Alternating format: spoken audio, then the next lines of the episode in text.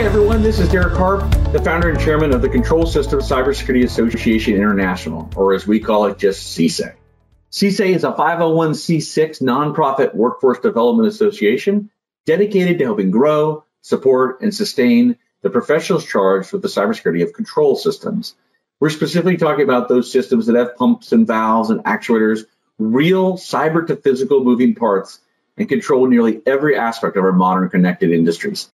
Thank you for tuning into the podcast. It is my hope you find it inspirational or motivating or revealing or informative and perhaps at times even a little entertaining. Take care and be well. So uh, we're ready for our first panel on automotive and trucking. And you know, truth be told, there's there is some distinction in there.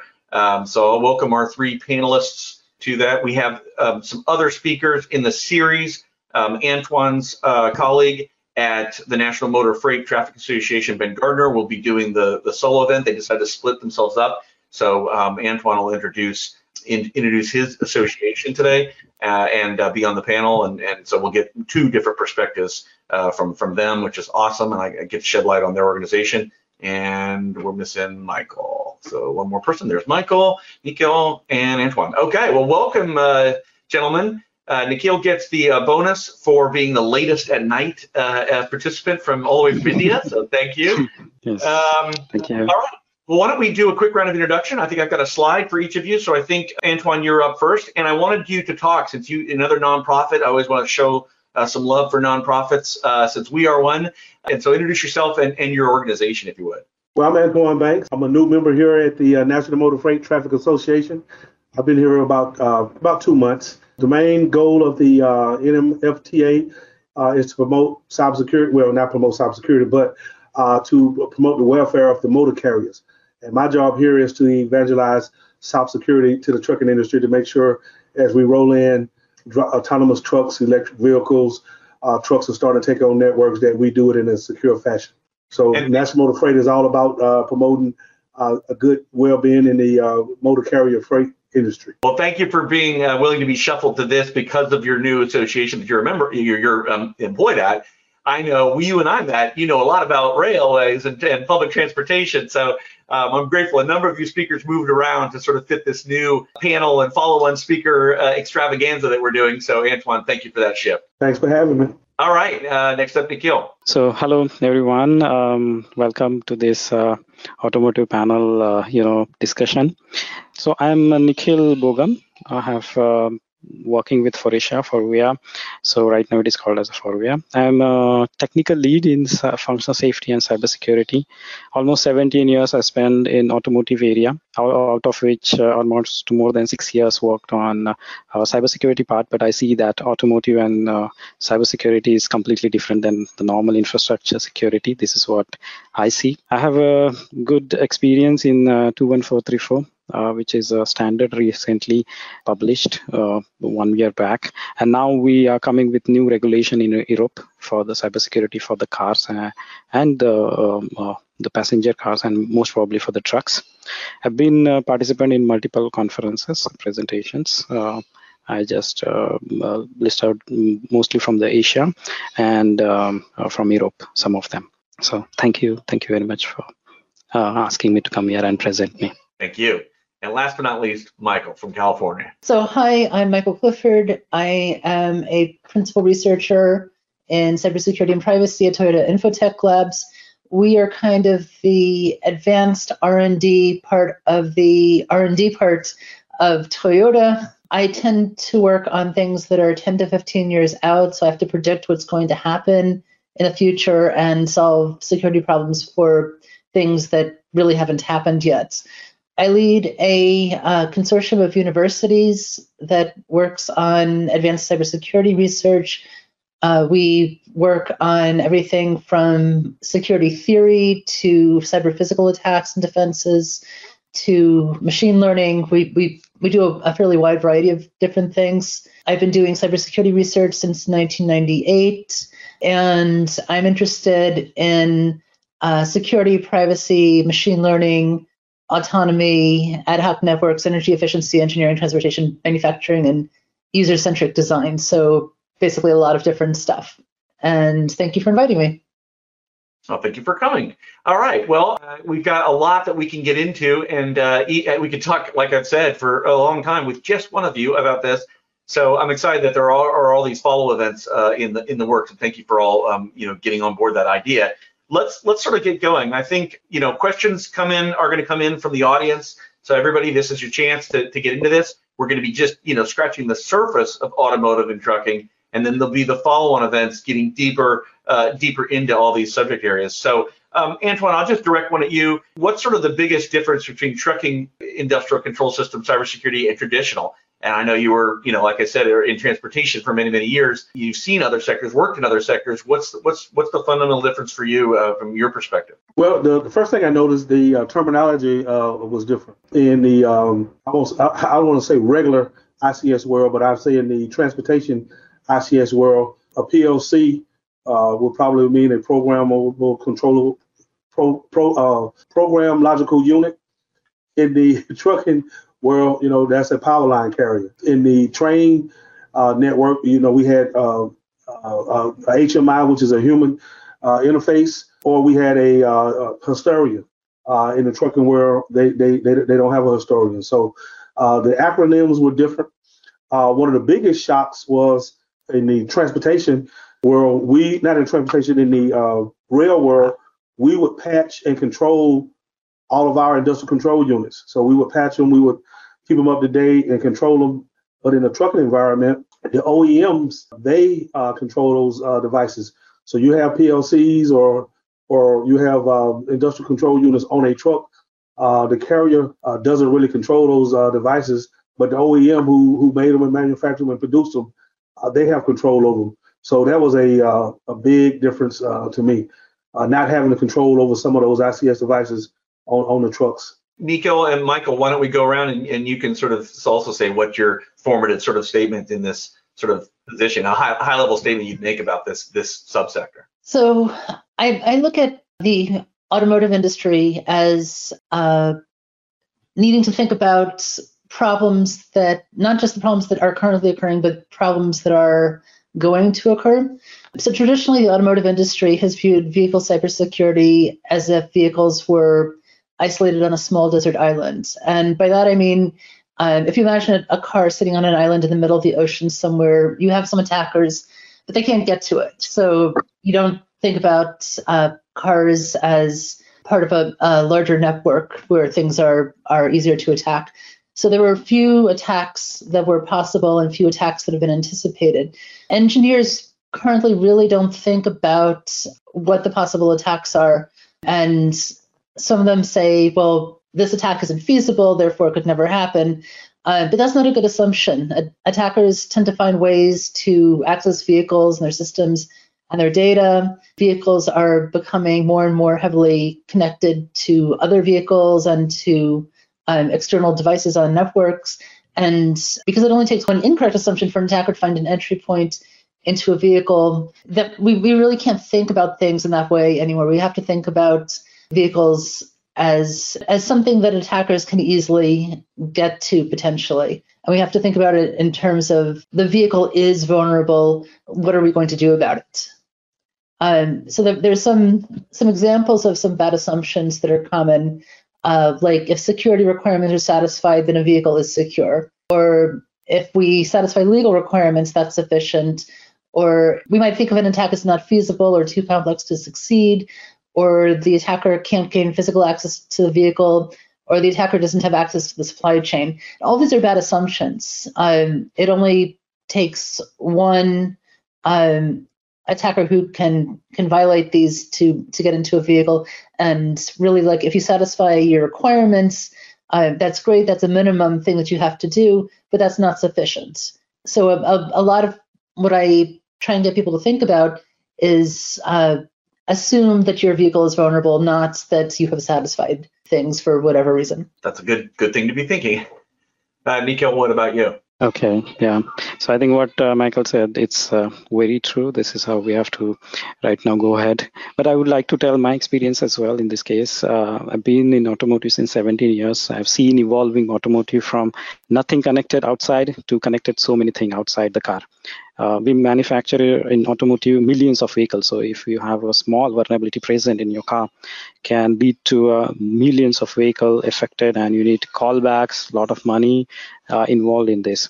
This is one of the reason I think we should take care of the security very importantly. Uh, second factor is uh, earlier you have you might have seen that uh, the cars were not at all autonomous driven so but now we see the cars are autonomous and maybe the cars has a potential to control via phones. Maybe okay you just uh, put some button on the phone and the car will come to you to pick you up. So this is going to happen and this is all can be compromised with this cybersecurity and you need to be very cautious in this case also nowadays uh, there are remote functions available in the car like you can you know turn off on your car your air conditioner before you go into it or maybe the heater or mm-hmm. remote turn off your doors all these things you know these things are actually connected this is um, luxury features indirectly you know provides an opportunity for an uh, attacker to in- come and you know try to compromise such a system so this is a earlier the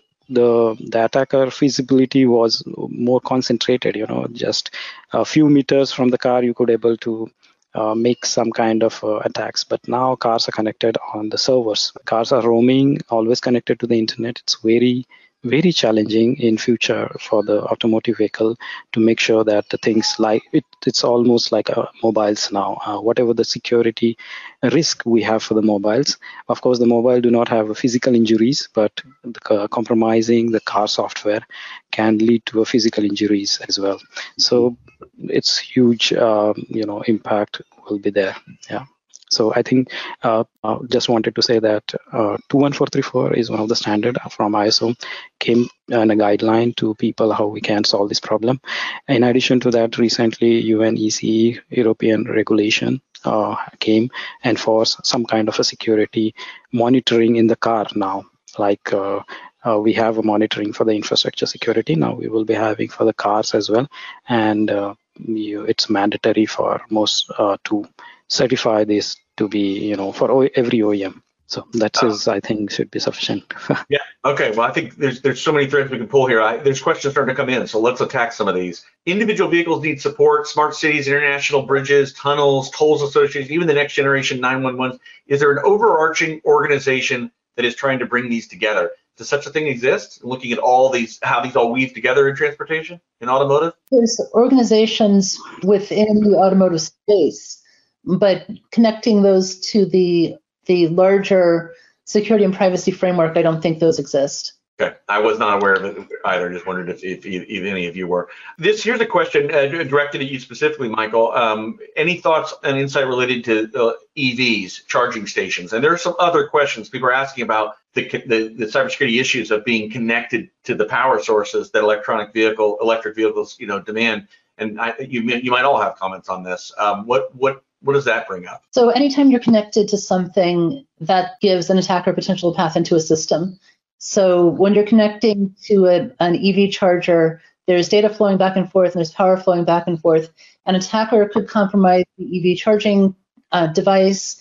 They could make it look like your vehicle is charging when it's not. They could send too much or too little power. They could mess with that in all sorts of ways. They could also potentially send code over the data connection to your vehicle. So that's something where you have to defend against any sort of malicious behavior. Any other comments on that, gentlemen? Well, you know, in my opinion, anything connected to the internet can be uh, can be hacked, can be attacked, and, and you have to understand how it's configured. So you can't have security through obscurity. And so, you know, we're kind of far out in, in, in, you know in front of that implementation. So we need to start planning now because again, attackers attackers are always one step ahead of us, maybe maybe two two steps ahead of us. Uh, but if it's connected to the internet, it can it can be attacked and it will be attacked. Are autonomous vehicles uh, and software strategies being developed with unique cybersecurity guardrails to protect the user, especially in situations where there's no driver? And autonomous vehicles has everybody, you know, concerned from a cybersecurity perspective. I get the whole idea that, you know, safer human beings are so prone to mistakes. If you have enough sensors, statistically, you know, that should be better, right? We lose 40, somewhere between 40 and 50,000 people on our highways a year just in the U.S. to, to motor accidents. So the idea of safety being improved, I, I just buy that. uh, statistically. But then people always say, okay, well, let's say that's true. It's going to be safer. What about, you know, autonomous cars? So I think this is multiple questions. What about cybersecurity for autonomous cars? And then, uh, yeah, is there, uh, are there, you know, unique strategies and guardrails, you know, being put in place in that area? Um, uh, maybe can I take this question? Uh, uh, it was quite related to us when we doing such a kind of projects. So if you see the functional safety, so I've been worked as a functional safety as well, and most we are talking about two topics. One is uh, SOTIF is uh, safety of intended functionality, uh, which is a standard uh, released by uh, for the automotive autonomous vehicles. Uh, they have a different grades. And if you see in that standard you will see a cybersecurity also need to be taken care in the particular standard. So always when it when we see uh, functional safety is a, a small portion and uh, a circle and you see uh, cybersecurity as a, a big circle in that a small functional safety part is there. So whenever you develop any software uh, related to autonomous cars it also including the safety software has to be uh, verified their vulnerabilities are present or not any potential attack can be possible or not and related uh, things has to be checked. So this is uh, generally in a practice uh, for even for not only for the autonomous but uh, let's say your brakes can be compromised which is a safety related feature. And uh, these safety related feature also in the automotive is very important to be protected from the external attacks. Um, so I'll, I'll answer that question too. So we work directly on uh, security and privacy for autonomous mobility. Some of the things that we have been thinking about uh, that we published include um, how could uh, autonomous vehicles be misused to uh, create larger effects.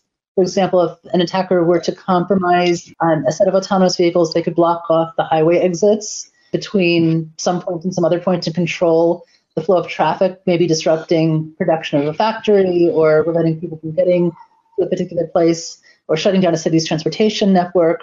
We also think about think about uh, cyber physical attacks. So um, we've investigated using an infrared laser to deceive and uh, deceive the perception systems of autonomous vehicles so that they treat a stop sign as a speed limit sign or vice versa. So you could cause uh, crashes just by using a laser. We look at how um, attackers could uh, get into systems systems of systems. So we look at um, attack defense and policy surfaces and how those uh, interact with each other. We've developed a lot of new theory around that. We also look at explainability for machine learning. So if a, a vehicle does something weird, maybe crashes or does something else that's out of the norm, we want to know why that happens. And the, the problem is that machine learning acts as a black box. You know that it's made a certain decision, you know what that decision is, don't know why. And we're working on figuring out why that's occurred. And with autonomous vehicles, we're going to need to know why certain behaviors are taking place, especially so that we can ensure that the vehicles comply with all the the rules and regulations that they're supposed to. So yes, we absolutely think about this stuff. One point I wanted to add, yes, Michael, actually, uh, we do a sensor fusion for that.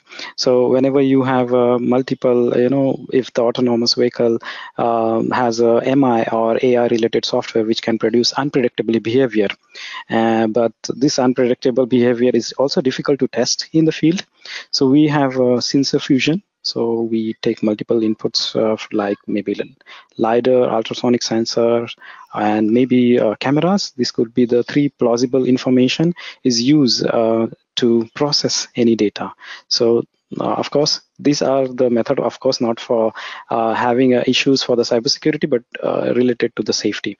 And if we can somehow make um, isolation between this information uh, reception and, uh, for example, the example you have given, instead of stop sign, you put some, you know, stickers on that, which will allow not to detect it, but somehow um, the other sensor could able to detect the other things.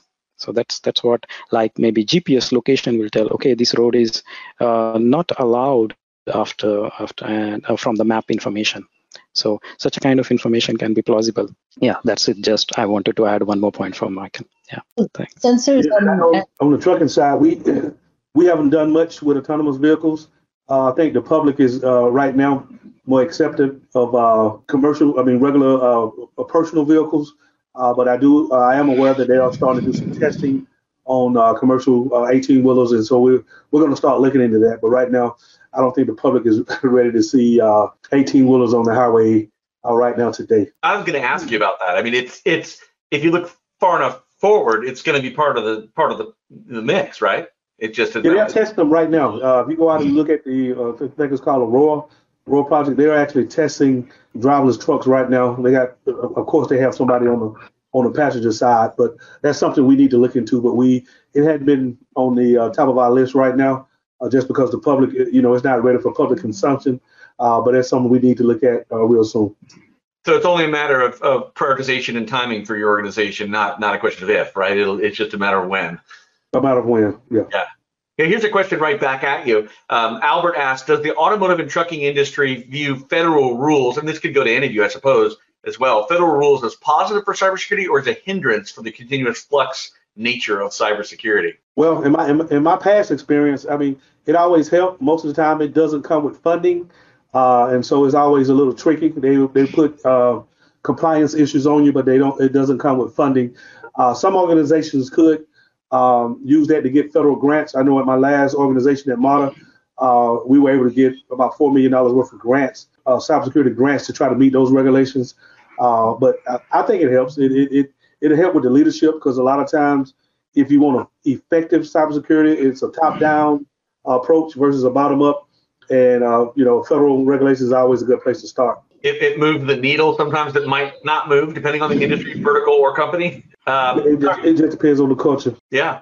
Here's a detailed question, um, and I'm going to try to ask it. You know, Nico, you've you've mentioned a couple standards. Uh, how are you leveraging the secure product development practices in Part 4-1 of ISA IEC 62443 and the technical security requirements for components, devices, firmware, and software in Part 4-2. ISA, IEC are engaged in horizontal application of Parts 4-2, and the last word I received on the committee was that automotive aviation were directed by IEC not to create duplication, but to leverage technical security requirements from 62443, Parts 4-2, 3-3, and 4-1, etc. Okay, so basically the question is how, how we can use this uh, practically. Of course, uh, if you see in automotive, it's not just uh, uh one standard which has been um, you know referred from this ISO 21434.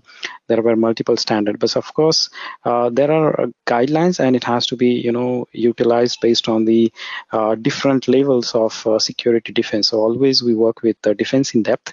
So we don't don't say that okay you encrypt the information and that's sufficient, but in the product level uh, like I don't know about the infrastructure security much, but if I see the uh, product, it's like physical attacks are also possible where the, the anybody can open the car and get the firmware readout. So you need to protect all the ports, even with the physical access that they should not use as a stepping stone for the further access. Generally, they we we have uh, uh, JTAG ports. Uh, we encrypt the firmware. We have a secure boot and so on. So basically, um, uh, what we do right now for the automotive is uh, it's rightly stated that currently we do not have sufficient information uh, about the automotive um, uh, threats or uh, vulnerabilities, possible vulnerabilities, but we can use this MITRE w, uh, CWE, common weakness exposure, to check um, as a you know checklist that these are the things uh, conceptually on a multi-layer firmware or hardware on a software uh, as well as uh, on the system level where are what are the possible issues faced by the infrastructure security. And now we can similarly apply for the product as well. This is what we can't wait for you know things to happen and get compromised and then we learn and we do something called as cve you won't find any cve for automotive very very rare chances you will get it. Uh, i mean very few not many as it security is. So you need to start with thinking what things were already failed by the other system and you have to learn from it and you need to apply for the automotive. I'm sure all the oems spend a lot of time making sure that they comply with all the relevant rules and regulations.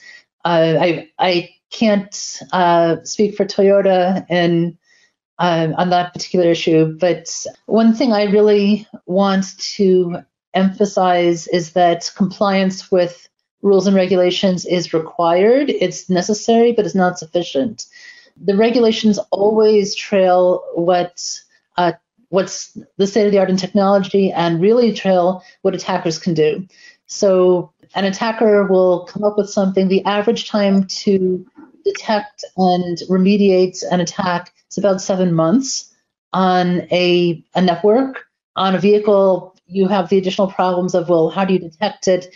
Um, does the vehicle ever communicate with the, um, the OEM?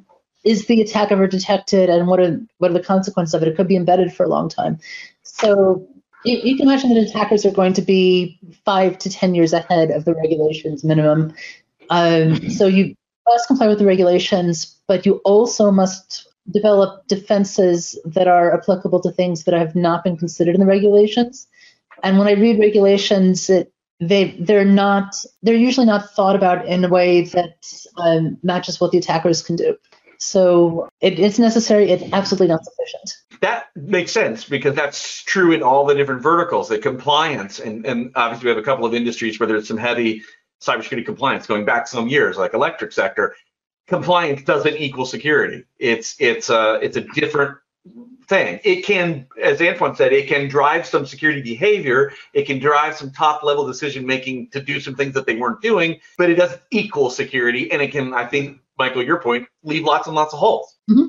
Yeah, yeah makes, exactly. That makes sense. Makes total sense. So let's talk about the OEMs. You you brought it up there are questions coming in. There are more questions coming in, but people are asking about the automakers. Uh, and so, uh, with full caveat that none of you will be talking about a specific automaker, um, where you know if we had to grade them, where where are they on taking cybersecurity for uh, for cars and trucks seriously? Uh, well, I work for an automaker. So I well, guess yeah, I'll. have there, Michael, so that your comments are in general about the industry and certainly not about pilot. Learning, uh, we are learning. so, well, I, I, I, can tell you from my little short two months of being here, I've always been a part of, of, of some type of ISAC, whether or not it was a, a MS ISAC, and I tried to join the auto ISAC, and I can tell you that the OEMs are a little uncomfortable with certain members joining the uh, auto ISAC because I don't think they want to be dictated to how they produce or, or create their their uh, software or their products, and so uh, I think we still have, and again, I'm only two months in, uh, but I can see a little resistance to to compromising on on uh, products and software, secure products and software. I think. Um, one important aspect is that, of course, this is the correct time. I think OEMs and as well as the regulatory bodies came up with the standards and compliances because uh, I, we see this could be a revolution in the cars that earlier cars were not so much connected, and uh, now the features are coming and connected uh, to the, the internet, and uh, the threats are increasing. And I think the pace at which the the the integration of these new features are coming up, also the uh, the automaker, I believe so. Okay, so I'm not actually representing anyone for this answer, but uh, this is my impression that automaker is also trying to catch uh, what the pace expectation from the users for the feature. So it's not that we are uh, not done anything, but I see really we have so many things, uh, challenging uh, things are there, which has to be discussed and fixed. But um, yeah, so we we actually uh, uh, have uh, trying to catch what the expectation of the of the customers are. Are we early? And of course, are we mid stage? We're not late stage as far as cybersecurity sophistication industry. Are we? Are we? Is it super early, or are we? Have we passed beyond that?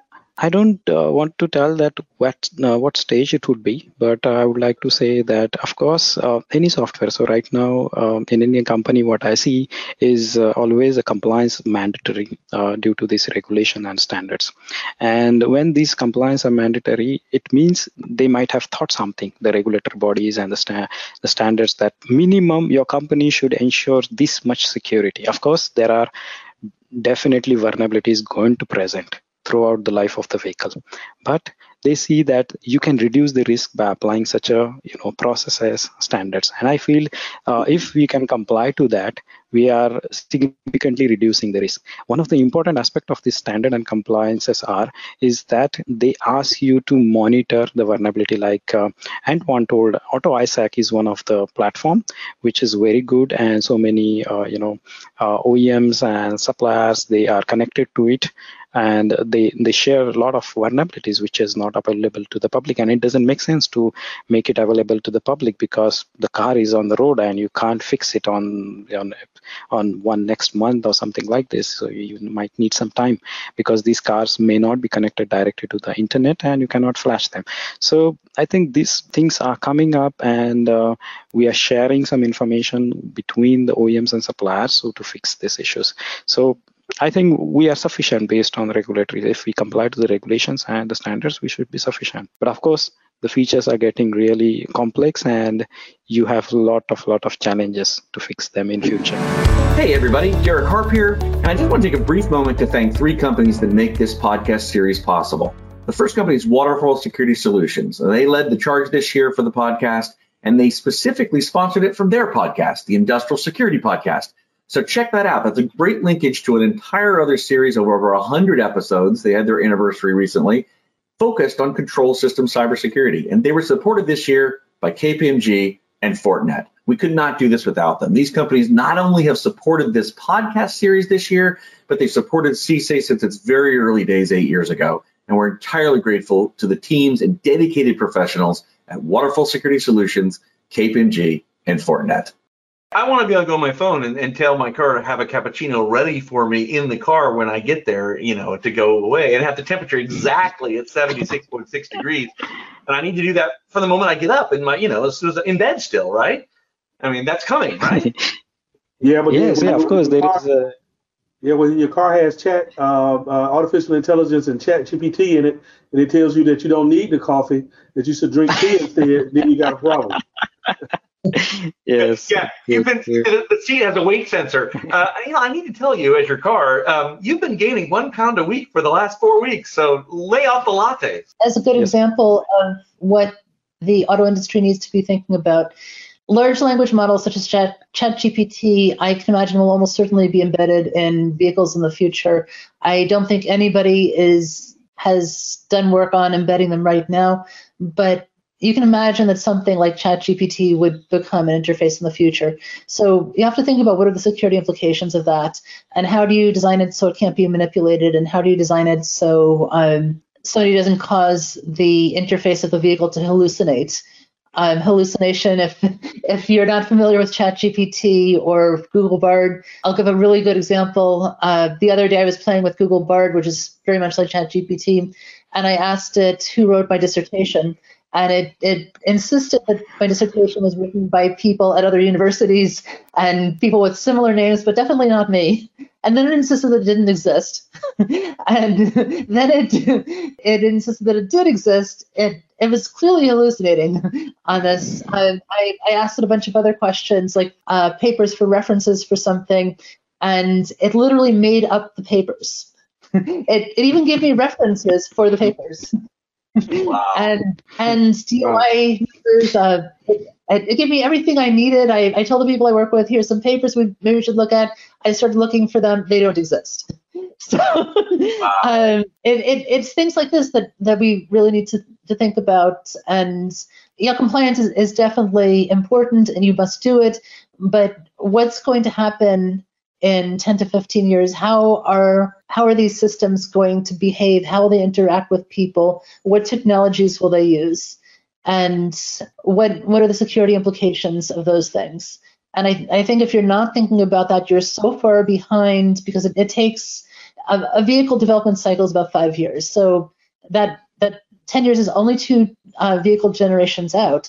What happens if you um, uh, you start working on a vehicle now, it comes out in five years, it implements some of these technologies, and the technologies are vulnerable in some way, and you haven't thought about how to address those those vulnerabilities. Yeah, that that that cycle. You've touched on a number of things, I, and I, and it, well, more than one of you did that I've just been sort of collecting in my head. That you can't get access to these assets easily. Uh, many of them, they are out roaming around the world and so updating them, changing them, that's a unique uh, a unique constraint. You can't just go to uh, you know building X and say you know it might be inconvenient to get access today or to turn off the, the production process and get access and not to make light of other OT applications. Here is like where is the asset? I mean, asset discovery is a big discussion in all these sectors. Here, it's like, where's our asset? You know, where's Waldo? So that's an interesting uh, problem. And then you're you know you're talking about the cycle um, and and sort of how things evolve and, and get out in the marketplace. It's, it, that is another unique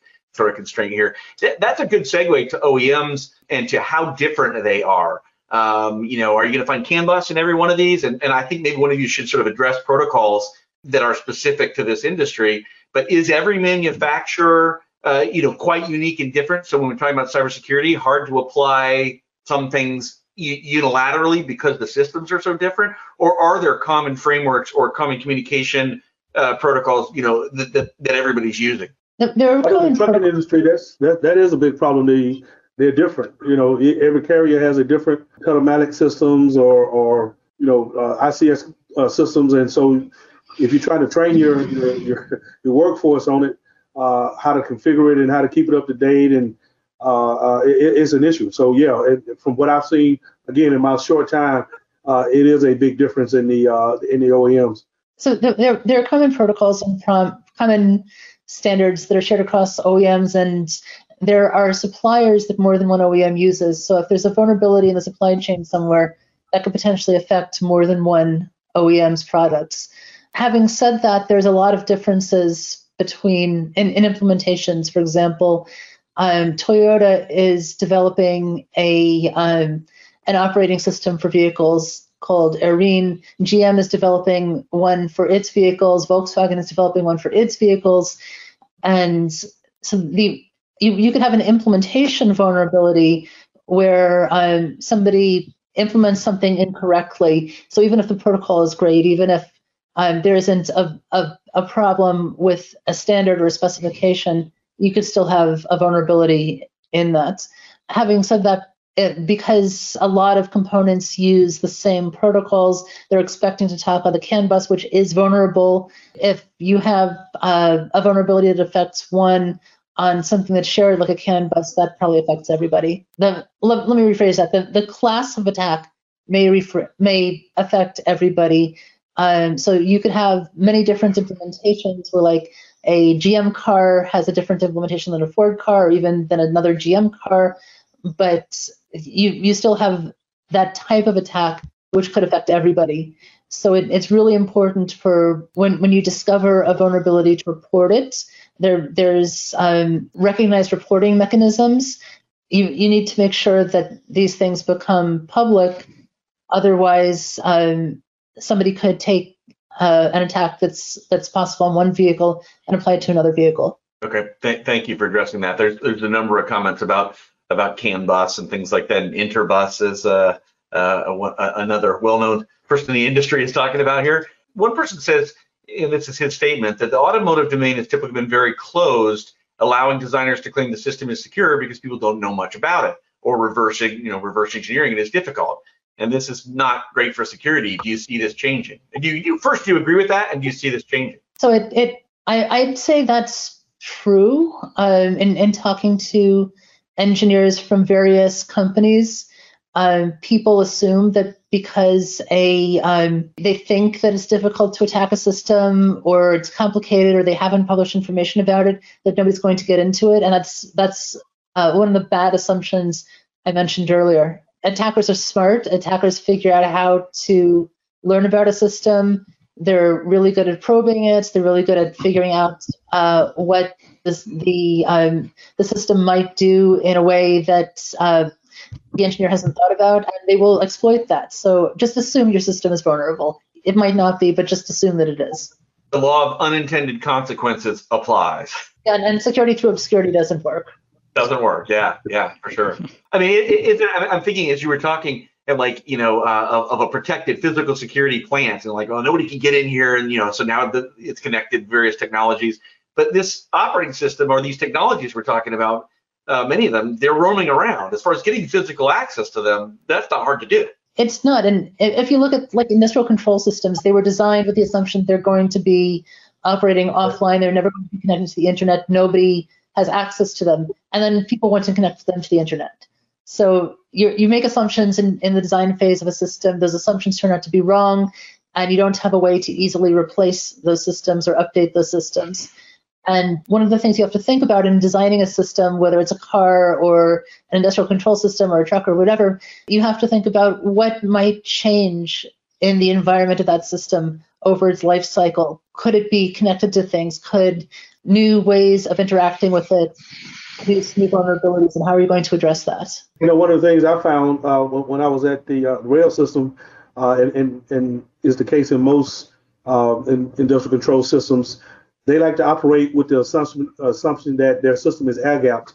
Uh, and when we did a pen test, without going into details, we found out that there were a lot of holes punched into that air system so they can remotely manage.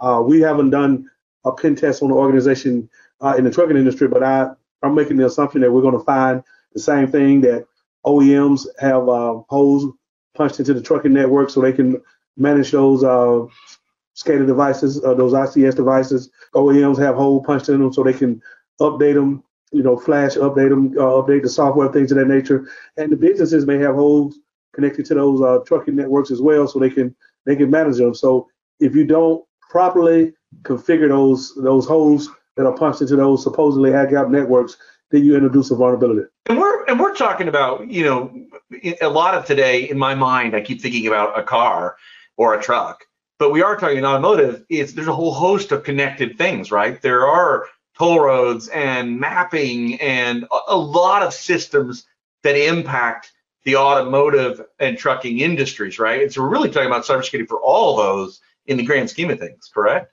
Correct. Yeah, whenever you have interacting systems, uh, those systems can introduce vulnerabilities into each other. There could be an attack path where you're uh, you're going after an IoT device first. That IoT device happens to connect to a vehicle and use that as a bridge to the vehicle. Um, some good examples would be your phone. When you connect it to your vehicle, if your phone is vulnerable, you're connecting it to the telematics system. Maybe it can attack the telematics system, or the um, the radios that are used to communicate between the car and other things.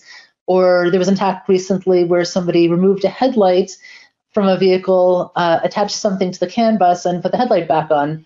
Um, so you can't even assume that something like the, the CAN bus, uh, even if you had the, the car straight from the OEM and there was no problem with it, somebody could come along in the future and interact with it.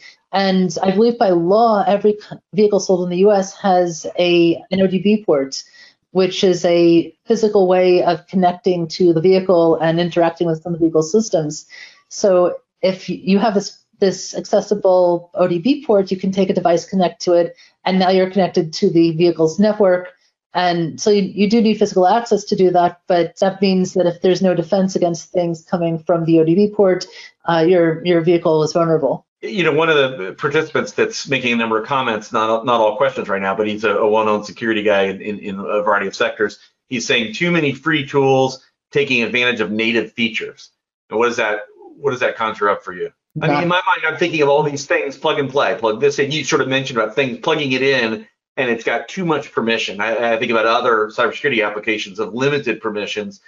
Is is the state of the union today for too many devices and too many devices made by a variety of third parties phones being you know maybe one that can really wrap our head around but but other things and iot devices made by who knows that have too much authority or too much admin, administrative access whatever you want to call it or can get to you know network segmentation is very popular in industries. Are we doing that here? Saying well you only need to get access to this not all of this so basically, one of the things maybe we can call it as like we have a, a configurable apps on the instrument cluster. Maybe this is a, a plug and play uh, freeware software where you wanted to have a new music player. Maybe you wanted to install on it. So this is could be a, one of the example.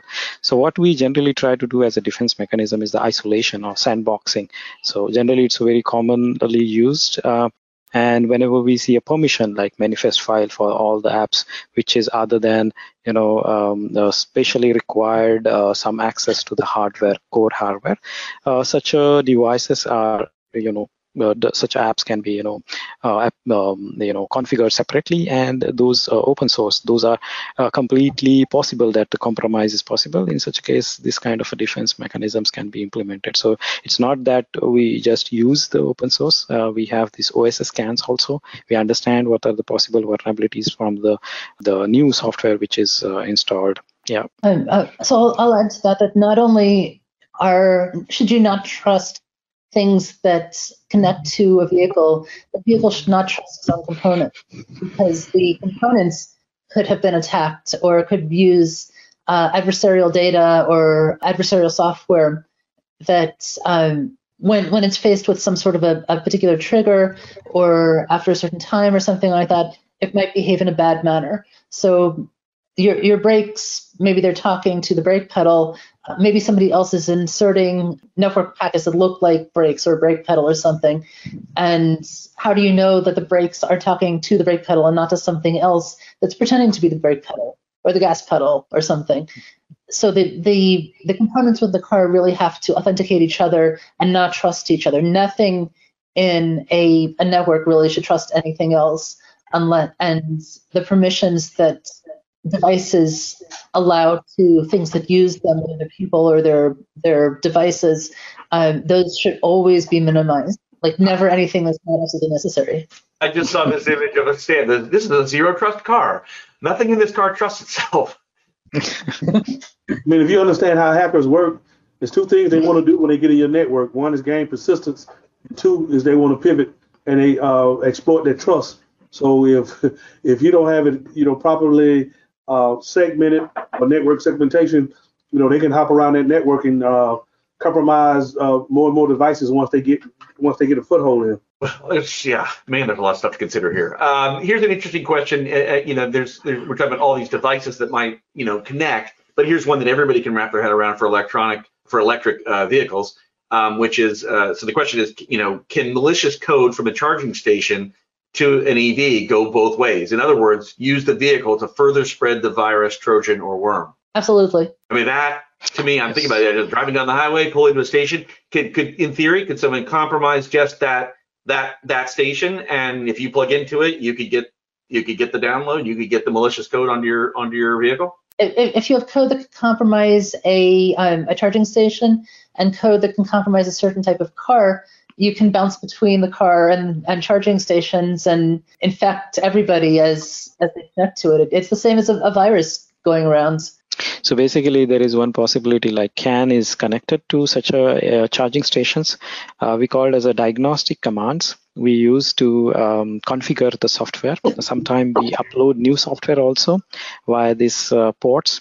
These uh, these are protected with seed and key management uh, type of protocols, and you can um, if you can compromise the security somehow, uh, then it's possible that you can change the variants of the car, maybe reflash the new software, and so on. So it's possible uh, with the charging stations. So there was already a question that just popped up. I, you know, we, we were a, we're not going to come close to answering all these questions. More and more and more have come in for you guys, but this one was per- pertinent to that, saying there are data blockers for USB charging cables. Are there data blockers for e- EV charging stations? There should be. Mm.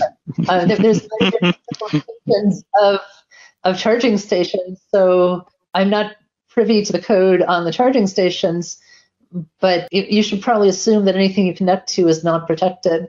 This speaker or this um, uh, participant has brought this up uh, again. It was an earlier question I was going to get to, and I think you know he's sensing the timing is about right. Charging in EVs brings me back to my PKI certifi- certificate question. What's your thought on figuring this out in the U.S.? Um, let me see if I can find the original question while you think about that.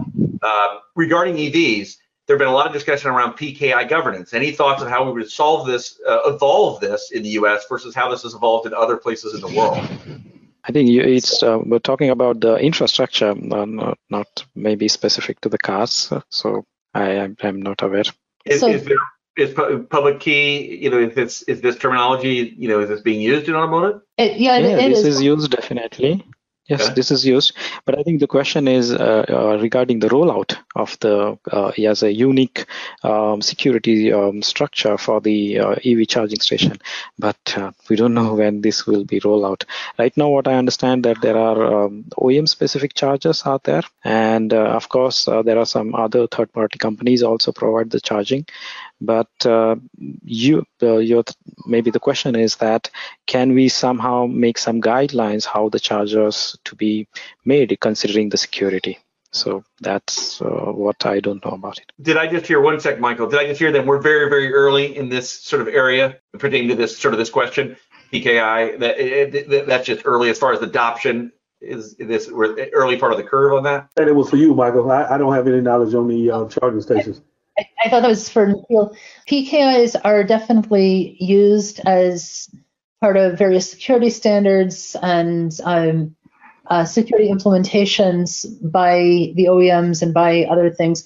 One problem I would bring up, and this was actually part of my dissertation, is if you have a um, a PKI, the PKI is made of a certificate authority that certifies other certificate authorities that ultimately certify individual vehicles or individual users. What happens if you don't trust that certificate authority? What happens if your certificate authority comes from uh, OEM 1 and you're using a device from OEM 2 or you're talking to that? Is that is that uh, certificate trustworthy? Is it valid?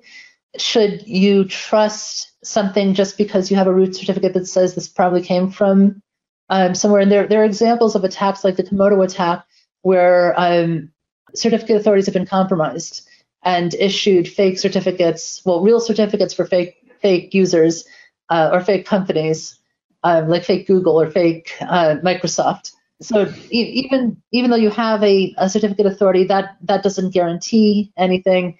And even though you have a certificate authority, that's basically just making some assertions that something is true, but that doesn't necessarily mean you should trust those assertions. Yeah, that, that makes sense. So we've probably got time for um, we get we lots of questions. Maybe a closing comment from each of you. I think that's I think that's what we have time for. Is a is a minute each, and uh, and then we'll we have to close out this panel. But I'll, I'll share all these questions with you. Maybe the, the, the four of us can collaborate on something because there's a ton more that we didn't get to.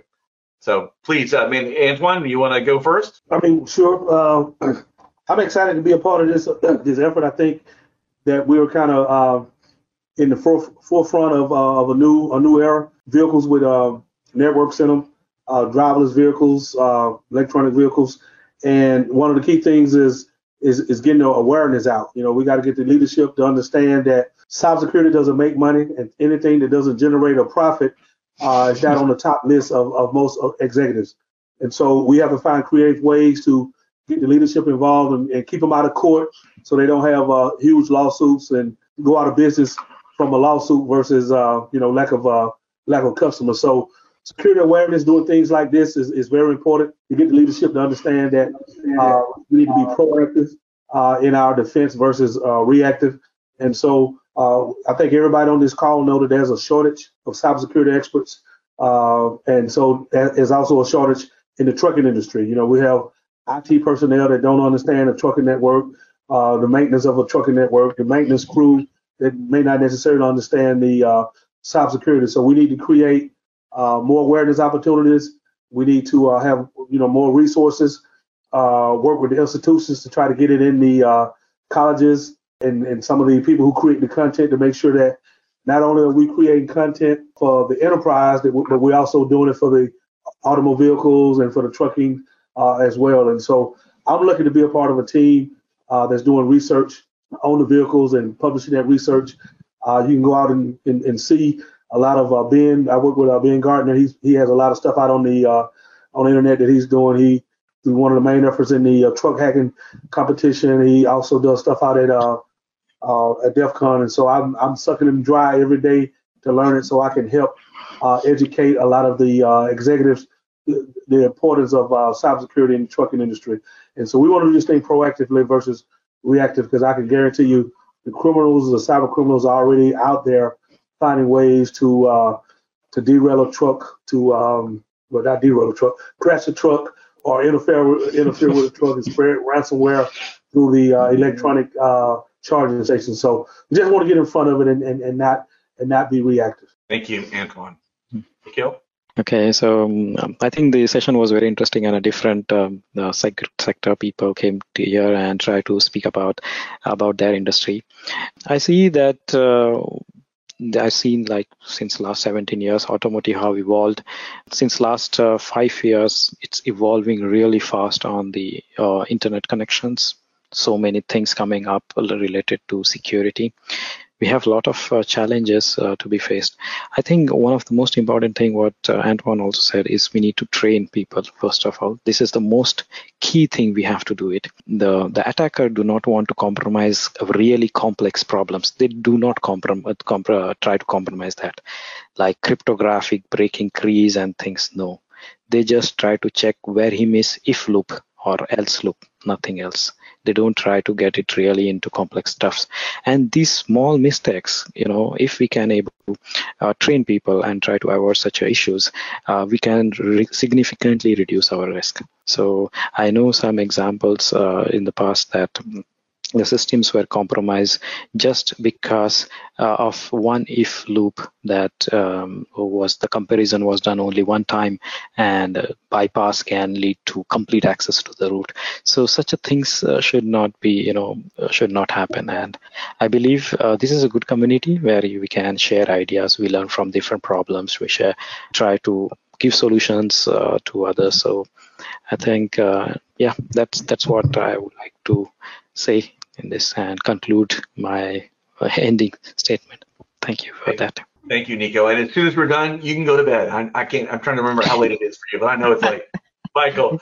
So I'll, I'll I'll be quick. I want to thank uh, everyone for for being on this panel and providing great insights. Uh, I agree with what Antwan and Nikhil said. Some points I'd, I'd, like to finish with are that vehicles, and especially uh, the upcoming connected autonomous vehicles, not only face traditional threats, but also many new types of threats.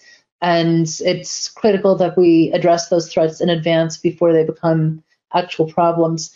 Um, traditional approaches to automotive security are, are really insufficient for dealing with those threats. We really need a cultural shift that focuses on blocking and preventing threats before they occur, and that will save time, money, and lives. All right. Well, thank you, uh, all three of you, for your time and effort and for uh, working with us on the, the follow events. And now everybody who's participated today, you can be able to deeper dive. Uh, Antwan mentioned Ben Gardner, his colleague, who will do the deeper dive, uh, representing their part of it in trucking.